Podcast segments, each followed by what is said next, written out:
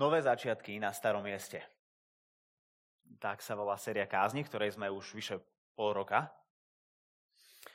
Lebo to je to, čo nás mnohých čakalo po rokoch pandémii. To je to, čo mnohých na Ukrajine bude čakať na konci vojny. To je to, čo izraelský národ, keď sa po 50 rokoch vrátil zo zajatia, to je to, čo ich čakalo. Nové začiatky na starom mieste. Ako opäť vybudovať to, čo je zničené? Nielen tie budovy, ktoré boli zničené, ich domy, ale samotný národ. Lebo ľahšie sa a rýchlejšie sa obnoví zničený dom ako zničená duša. Na konci tejto pandémie alebo na konci tejto vojny každému z nás bude potrebné položiť nové začiatky. Budú oblasti nášho života, ktoré budú vyžadovať obnovu. Otázkou je, že kde a ako ku nej príde. Čo je to, čo nás obnoví? Príbeh Ezráša a Nehemiáša, dvoch starozmluvných kníh, ktorých sme, je príbehom plných, plným nových začiatkov. Je to príbeh, ktorý sa odohráva v 5. storočí pred Kristovi, 2500 rokov v našej minulosti. Izraelský národ tu potrebuje obnovu, opäť vybudovať, zachrániť. A Boh je tým, ktorý sa podujme byť ich obnoviteľom, byť ich záchrancom. Povoláva si na to zákonníka Ezdráša a, a miestodržiteľa Ezdra, uh, zákonníka, áno, zákonníka Ezdráša a miestodržiteľa Nehemiáša a berie ich späť do zasľubenej zeme.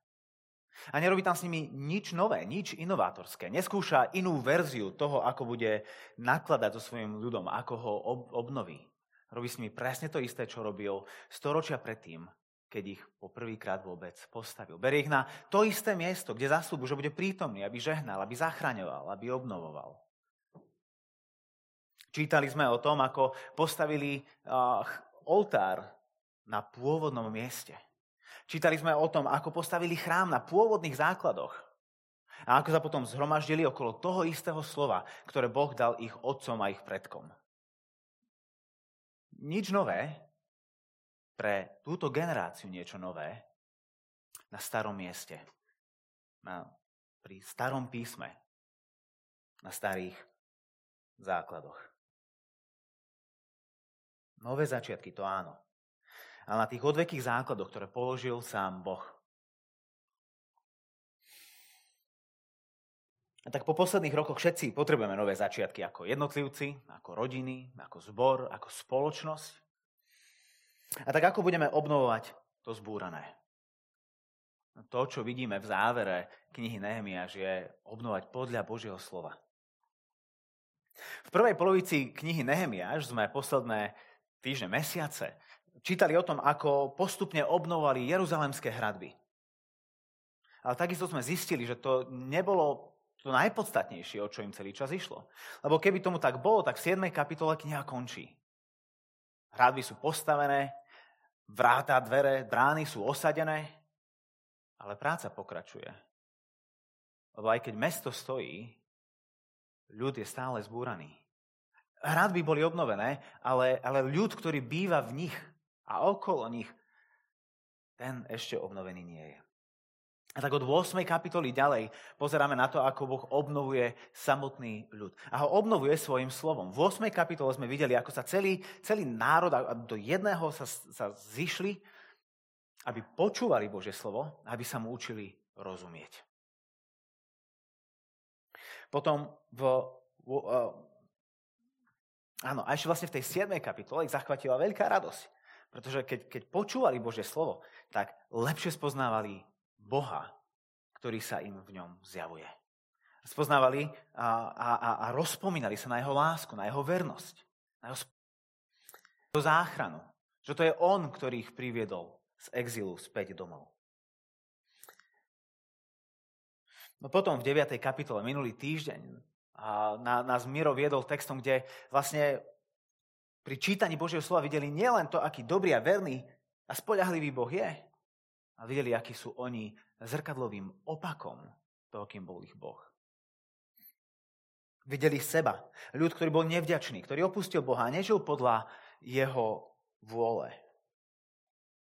Vidia v tom slove jednotlivcov, rodiny a, a celé komunity, ktoré si miesto svetosti vyberá, vyberajú cestu hriešnosti.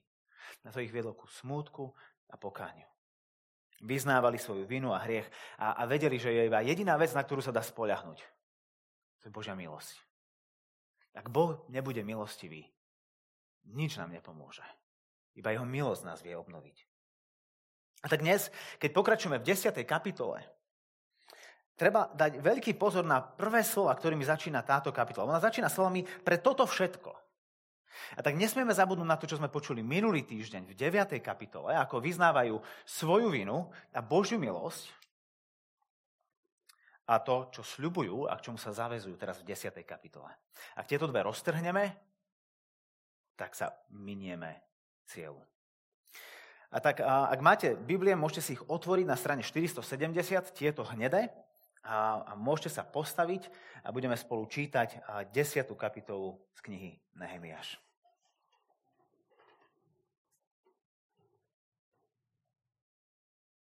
Pre toto všetko uzatvárame písomne pevnú dohodu spečatenú našimi kniežatami, našimi levitmi a našimi kňazmi. Listinu spečatili miestodržiteľ Nehemiáš, syn Chachaliu a Citkia, Seraja, Azaria, Jirmeja, Pašchúr, Amaria, Malkia, Chatúš, Šebania, Malúch, Charim, Meremot, Obadia, Daniel, Gineton, Baruch, Mešulám, Abia, Miamín, Mazia, Bilgaj, Šemaja. To boli kňazi.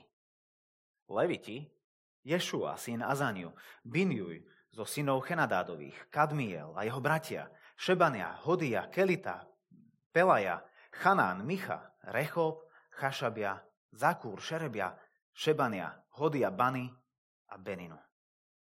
Predáci ľudu. Paroš, Pachad Moab, Elám, Zatu, Bany, Buny, Azgát, Bebaj. Adonia, Bigva, Jadín, Áter, Chiskia, Azur, Hodia, Chašum, Becaj, Charif, Anatot, Nebaj. Makpiaš, Mešulam, Chezir, Mešazabel, Cadok, Jedua. Pelatia, Chanán, Anaja, Hošea, Chanaja, Chašub, Halocheš, Pilcha, Šobek, Rechum, Chašabná, Maseja, Achia, Chanan, Anan, Maluch, Charim, Bana. Ostatný ľud. Kňazi, leviti, vrátnici, speváci, chrámoví nevolníci a všetci, ktorí sa oddelili od národov polanských krajín a pridali sa k Božiemu zákonu. Ich ženy, synovia, céry, všetci, ktorí boli schopní chápať, Pripojili sa k svojim vznešeným bratom. Zaviazali sa kliatbou a prísahou, že sa budú riadiť Božím zákonom, ktorý bol vydaný prostredníctvom Božieho služobníka Mojžiša. A budú zachovávať a plniť všetky príkazy hospodina, nášho pána, jeho právne predpisy a jeho ustanovenia. Svoje céry nevydáme za pohanov v krajine a ich céry nebudeme brať pre svojich synov. Ak pohania prinesú na predaj svoj tovar alebo akékoľvek obilie v sobotný deň, neprevezmeme to od nich ani v sobotu, ani v iný posvetný deň. 7. roku sa zriekneme úrody i akéhokoľvek vymáhania dlhov. Ďalej si ukladáme za povinnosť dávať za seba tretinu šekla ročne na službu v dome nášho Boha. Na predkladané chleby, na ústavičnú pokrmovú obetu, na ústavične spaľovanú obetu, na obety v soboty, v nov mesiace a na výročné slávnosti, na posvetné dary, na obety za hriech, určené na získanie zmierenia Izraela. A na všetku prácu v dome nášho Boha. Ďalej my, kňazi, leviti, aj ľud, určujeme losom spôsob darovania dreva, ktoré prinesieme každoročne podľa rodín stanovený čas do domu nášho Boha, aby horelo na oltári hospodina nášho Boha, ako je napísané v zákone. Zavezujeme sa prinášať každoročne prvotiny zo svojho poľa, prvotiny z každého ovocia všetkých stromov do hospodinovho domu. Podobne budeme prinášať do domu nášho Boha kňazom konajúcim službu v dome nášho Boha to, čo je prvorodené z našich synov a zvierat, ako je napísané v zákone. Prvorodené zo svojho hovedzieho dobytka i ovec. Prvotiny zo svojho zamieseného cesta a svoje poslihované dávky. Prvotiny zo všetkých ovocných stromov, muštu i oleja. Budeme prinášať kňazom do komôr domu nášho Boha. Desiatky zo svojho pola, zase levitom. Leviti vyberú totiž desiatky po všetkých našich vidieckých mestách. Keď leviti vyberú desiatky, nech je s levitmi aj kňaz Áronovský potomok. Potom leviti zanesú desiatok s desiatkou do domu nášho Boha, do skladiskových komôr. Do komôr mali totiž Izraeliti i leviti prinášať dávky obilia, muštu i oleja. Tam sú nádoby svetine, služobkonajúci kňazi, vrátnici a speváci. Nebudeme zanedbávať dom svojho Boha. Amen. Môžeme sa posadiť.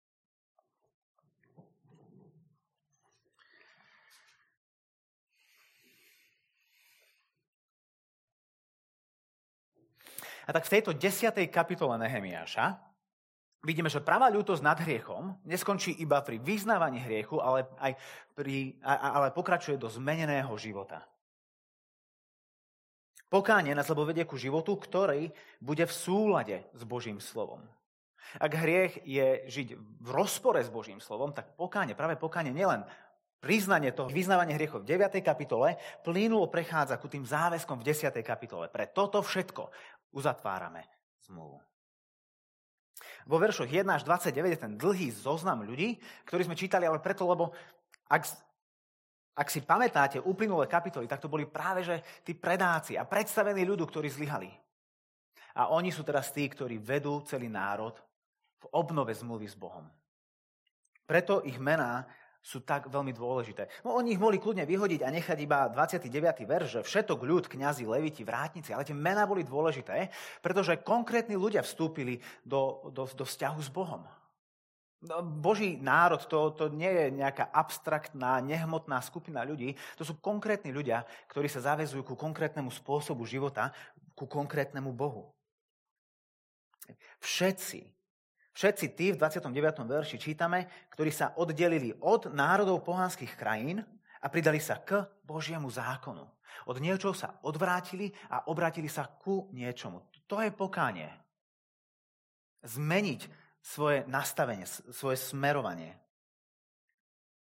A zaviazali sa, že budú zachovávať a plniť všetky príkazy hospodina. V skutočnosti by nám stačil iba verš 29 a 30, ale z nejakého dôvodu Nehemiáš vymenováva všetkých týchto ľudí a potom vymenováva tri konkrétne záväzky, ktoré urobili. Každé z týchto troch záväzkov, ktorým sa potom venujú, k manželstvám, ku šabatu, ku sobote a ku, ku desiatkom, sú obsiahnuté v tom, že budú, sa, budú plniť všetky príkazy hospodina. No lenže práve tieto tri boli oblasti, ktorých boli najviac pokrivení a ktoré potrebovali špeci- ku ktorým sa potrebovali špeciálnym spôsobom zaviazať. Že nich sa napravia a vyrovnajú podľa Božieho slova. Tak sa zavezujú ku láske, ku času a ku peniazom. Tu sú pokrivení najviac a tu potrebujú najviac narovnať. Tak poďme sa najprv pozrieť na to, ako sú pokrivení v láske. Vo verši 31 hovoria, svoje céry nevydáme za pohanov v krajine, a ich dcery nebudeme brať pre svojich synov. To je všetko. Prečo práve toto je tak veľmi dôležité? Z tých všetkých piatich kníh Mojžišových, z toho všetkého, čo Mojžiš napísal, prečo práve toto stojí za špeciálnu pozornosť? No lebo práve tu je koreň toho, čo viedol nakoniec k ich eh, vyhnanstvu do Babylonu. Mojžišových knihách, konkrétne v 5. Mojžišovej knihe, v 7. kapitole, im Boh dáva takýto príkaz, čo sa týka vzťahov s pohanskými národmi.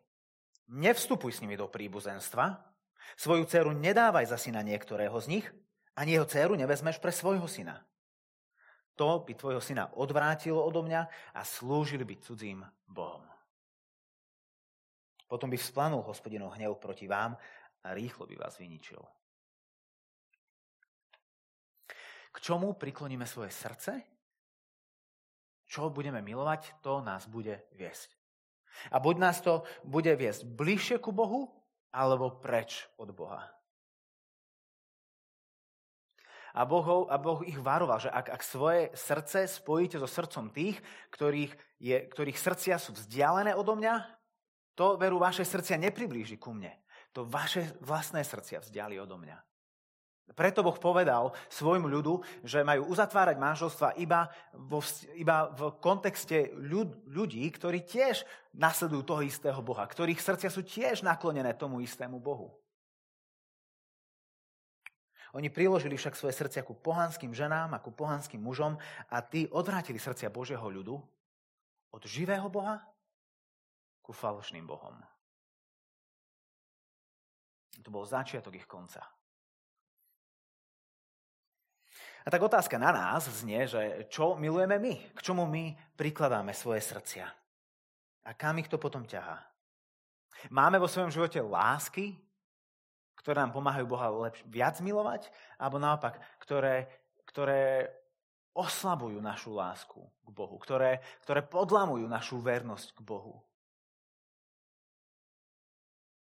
A svätý Augustín raz povedal, že podstatou hriechu je nesprávne usporiadaná láska. Lásky, ktoré sú v zlom poradí, kde tie veci, ktoré máme málo milovať, milujeme veľmi. Veci, ktoré máme veľmi milovať, milujeme málo. A tak Izraeliti sa tu zavezujú, že svoje lásky usporiadajú podľa Božieho slova. A láska k Bohu bude prvá, bude na prvom mieste. Nebude to láska k žene, nebude to láska k mužovi. Boh je mojou hlavnou láskou, ktorá určuje, čo iné budem milovať. V 32. verši vidíme, ako sú pokrivení v čase. Tam sa zavezujú ku tomuto.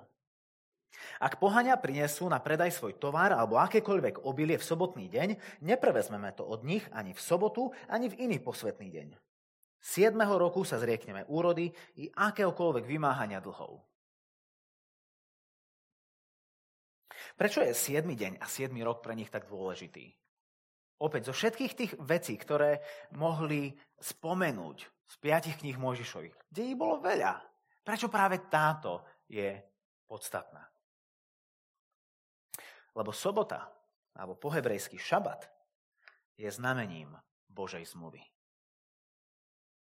V tejto kapitole, v 10. kapitole Nehemiáša, vidíme obnovenie zmluvy s Bohom.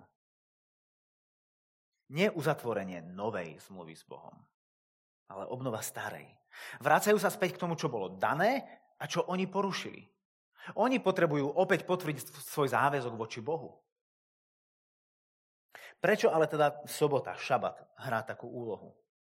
Keď Boh zachránil izraelský národ z otroctva Egypta, keď vyšli z toho prvého exilu, cez Červené more a, a, a prišli na púšť, prišli ku vrchu Sinaj, kde Boh potom, ako ich zachránil, s nimi uzavrel zmluvu, kde im povedal, že ja budem vašim Bohom a vy budete môjim ľudom.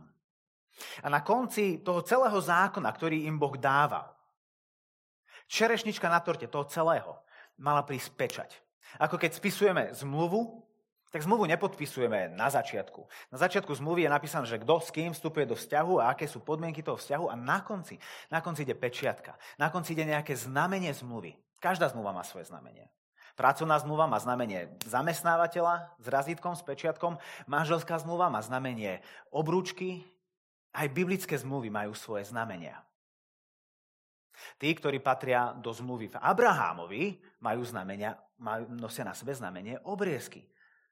Tí, ktorí patria do zmluvy v Kristovi, v Ježišovi, majú znamenie krstu. A tí, ktorí patria do zmluvy uzavretej s Mojžišom na, na hore Sinaj, majú znamenie oddychu. Lebo na konci, tej celej, na, na konci toho celého zákona Boh hovorí toto. Nech Izraeliti zachovávajú sobotu a dodržiavajú vo všetkých pokoleniach ako väčšnú zmluvu. Toto je trvalé znamenie, toto je trvalé znamenie medzi mnou a Izraelitmi. To, že ja budem ich Bohom a oni budú môjim ľudom, podľa čoho to spoznáme, ako si môžete byť? Sobota, šabat.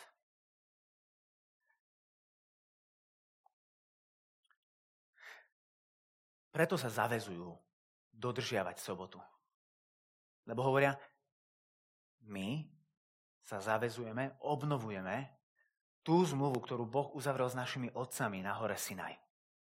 Tú, ktorú naši otcovia a ktorú sme my porušili, k nej sa navraciame.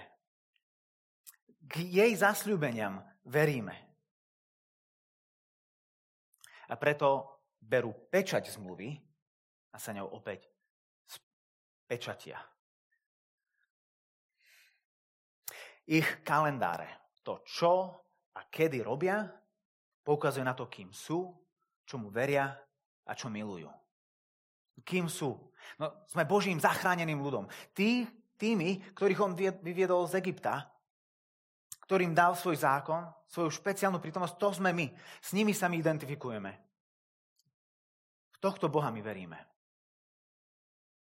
Ďalej, čomu veria? No veria tomu, že Boh sa o nich postará. Že jeden deň v týždni môžu nepracovať. Ha, každý 7 rok nebudú sadiť. Boh sa o nich postará. Ha, a každý 7 rok odpustia všetky dlhy a všetky pôžičky a všetky hypotéky zrazu prepadnú. Lebo Boh sa o nich postará. Takisto tieto ich kalendáre ukazujú to, čo milujú. Lebo šabat, sobota, nemal byť iba o tom, aby si človek ráno dlhšie pospal, aby sa mu telo zregenerovalo, ale aby mohol mať spoločnosť so svojím Bohom. Aby si mohol užívať tie dobrodenia, ktoré mu Boh dal. Tak ich kalendáre, to čo a kedy robia, ukazujú, kým sú, čomu veria a čo milujú. Tak otázka na nás je, že čo naše kalendáre hovoria o tom, kým sme, čomu veríme a čo milujeme. Aké priority, aké lásky odzrkadľujú. Čomu a kedy venujeme svoj čas. Napríklad to, ako tráviš svoju dovolenku, prváč, to ako, ako tráviš nedelu, keď si na dovolenke. Aké priority a, a lásky to ukazuje? Že oddychujeme s Bohom, alebo oddychujeme aj od Boha. Keď sme na dovolenke, na chate, pri mori a sme tam cez víkend a v nedelu by človek nepovedal, že je nedel, alebo vyzeral to rovnako ako sobota, alebo rovnako ako pondelok, alebo piatok. Chodíme sa na dovolenky, oddychnúť aj od Boha. Čo ukazuje náš kalendár vtedy? Čo náš kalendár ukazuje počas týždňa?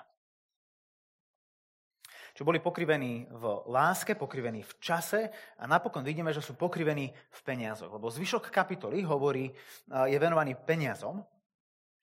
A to čo milujeme, odkrýva do značnej miery naše srdce, lenže asi súhlasíte s tým, že je niekedy ťažké povedať, že čo naozaj milujeme. Vie to byť lebo ľahko maskované inými, inými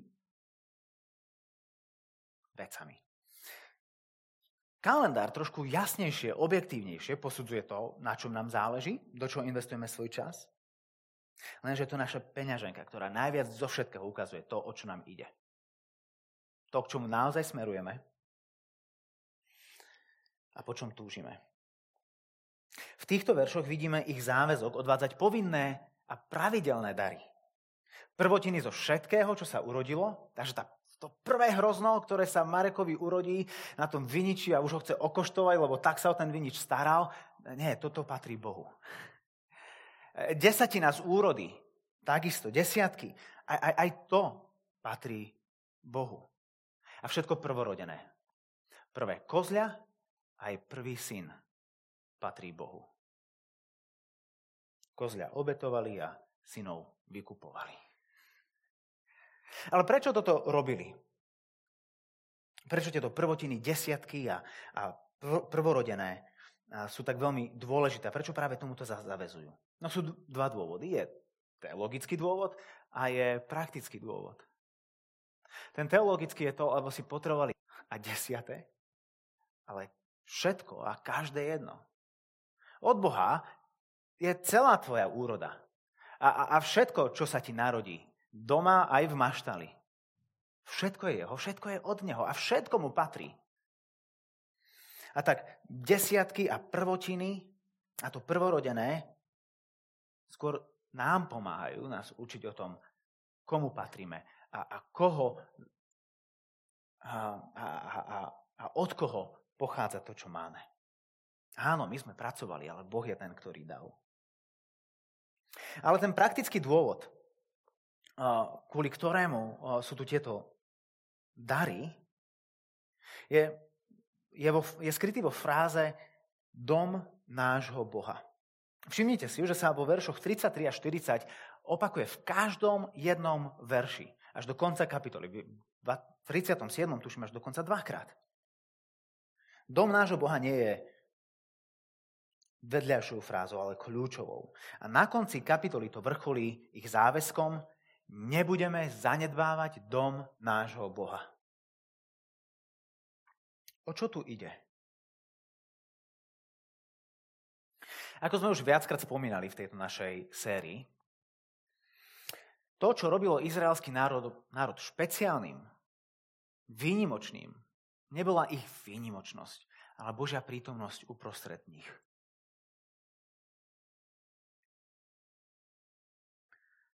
Chrám, ktorý bol v strede Jeruzalema. V ňom Boh povedal, že bude prítomný špeciálnym spôsobom, ako nebude prítomný nikde inde po celom svete. Tam bude Boh prítomný preto, aby zachraňoval, aby ochraňoval, aby požehnával. To je miesto, v ktorom ľudia budú zachránení, v ktorom, na ktorom tí, ktorí v Neho veria, budú obnovení.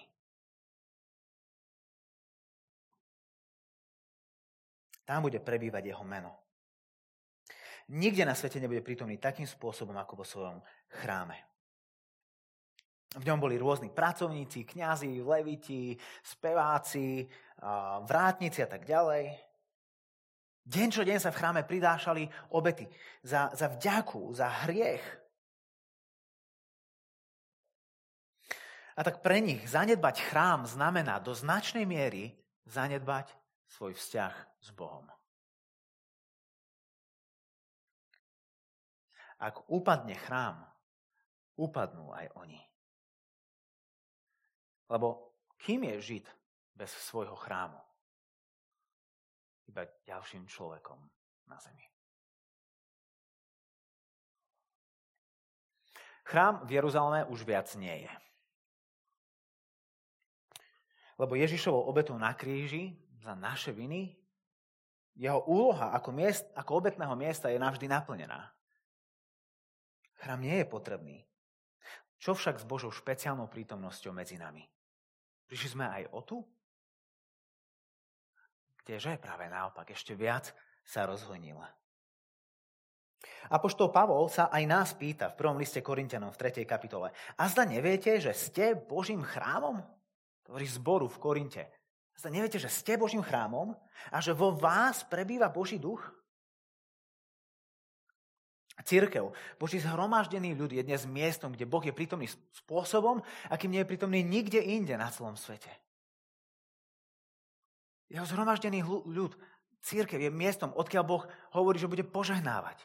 Odkiaľ Boh bude zachraňovať a ochraňovať a obnovovať.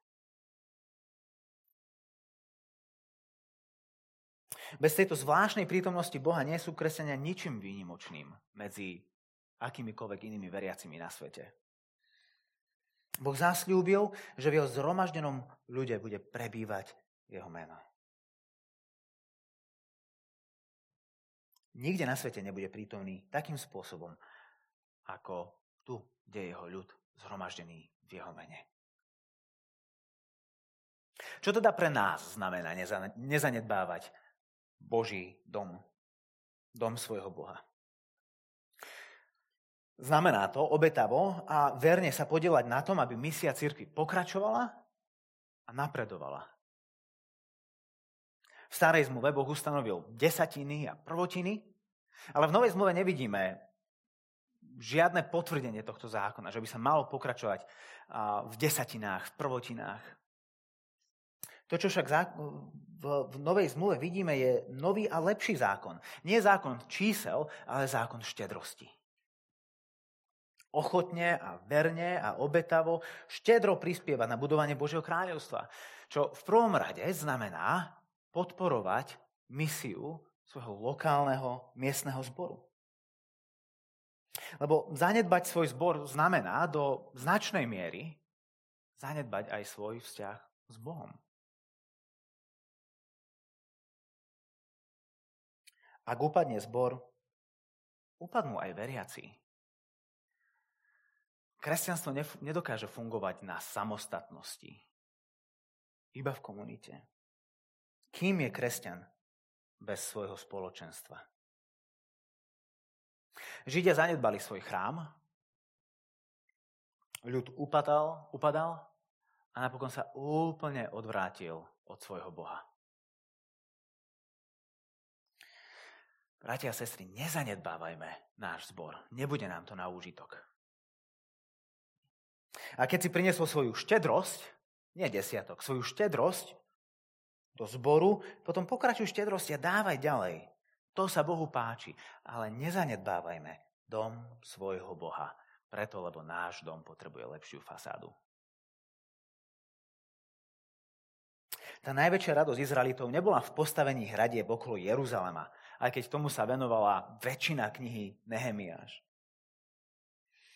Ale tá najväčšia radosť spočívala v obnovení ich vzťahu s Bohom, ktorý prebýval uprostred nich a pre nich v Jeruzalemskom chráme.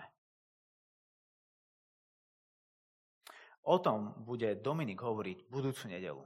Tam kulminuje celá kniha Ezráša a Nehemiáša na Prahu Božieho domu. Hradby, všetko okolo je len cestou k tomu. O čo väčšia teda môže byť naša radosť, keď Božia prítomnosť nie len uprostred nás, ako bolo pre nich v chráme, ale v nás, v prebývaní Ducha Svetého. Kde Boh nie je iba v jednom zbore každú nedelu, čakáme, kedy k nám príde, ale aj na každom mieste, kde jeho ľud je zhromaždený v jeho mene pri jeho slove. A tak vidíme, že pre izraelský národ zosúľadiť svoj život s Božím slovom znamenalo okrem iného narovnať svoju pokrivenosť v láske, v čase a v peniazoch. Lebo pravá ľútosť nad hriechom, pokánie, nikdy nie je bez ovocia. Pokánie nás bude viesť ku životu, ktorý je v súlade s Božím slovom. Pokrivené je vyrovnané.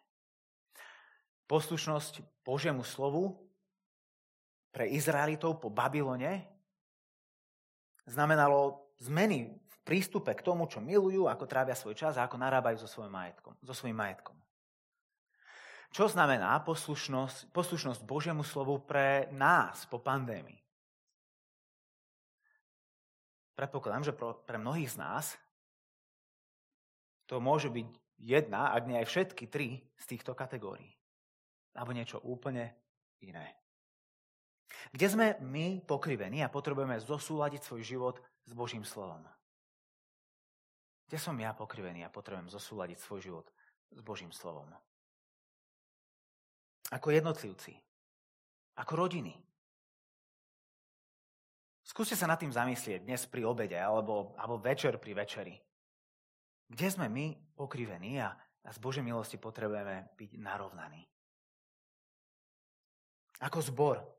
Kde sme my ako komunita, ako spoločenstvo pokrivení a potrebujeme zosúľadiť svoj zbor s Božím slovom.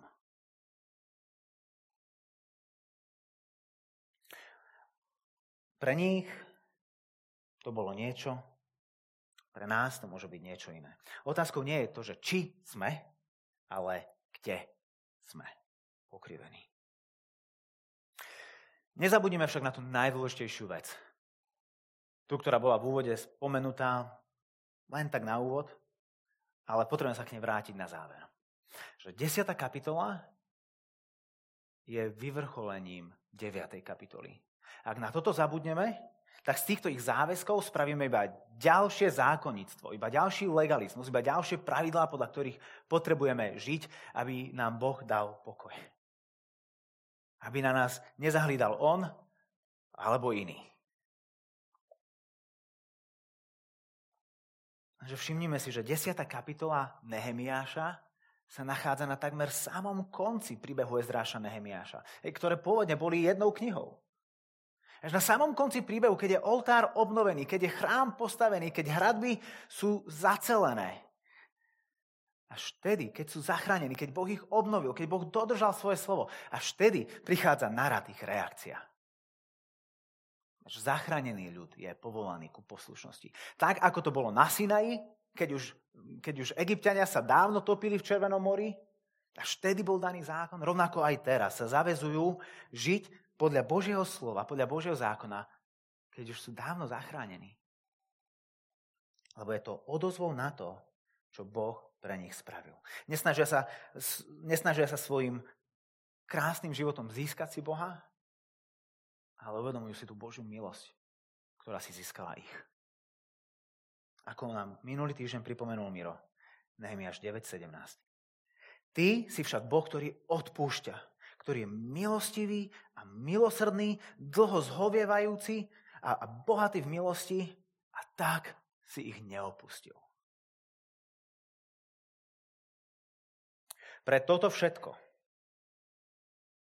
pre tvoje odpustenie a milosť a milosrdnosť, zhovievavosť a, a bohatú milosť, pretože si nás neopustil. Pre toto všetko uzatvárame písomne pevnú dohodu spečatenú našimi kniežatami, našimi levitmi a našimi kňazmi. Najprv Božia záchrana, potom naša poslušnosť. To je krása Evanelia. Že Boh dokazuje, dokazuje svoju lásku k nám tým, že Kristus zomrel za nás, keď sme boli ešte hriešní. On si získal nás. Modlíme sa.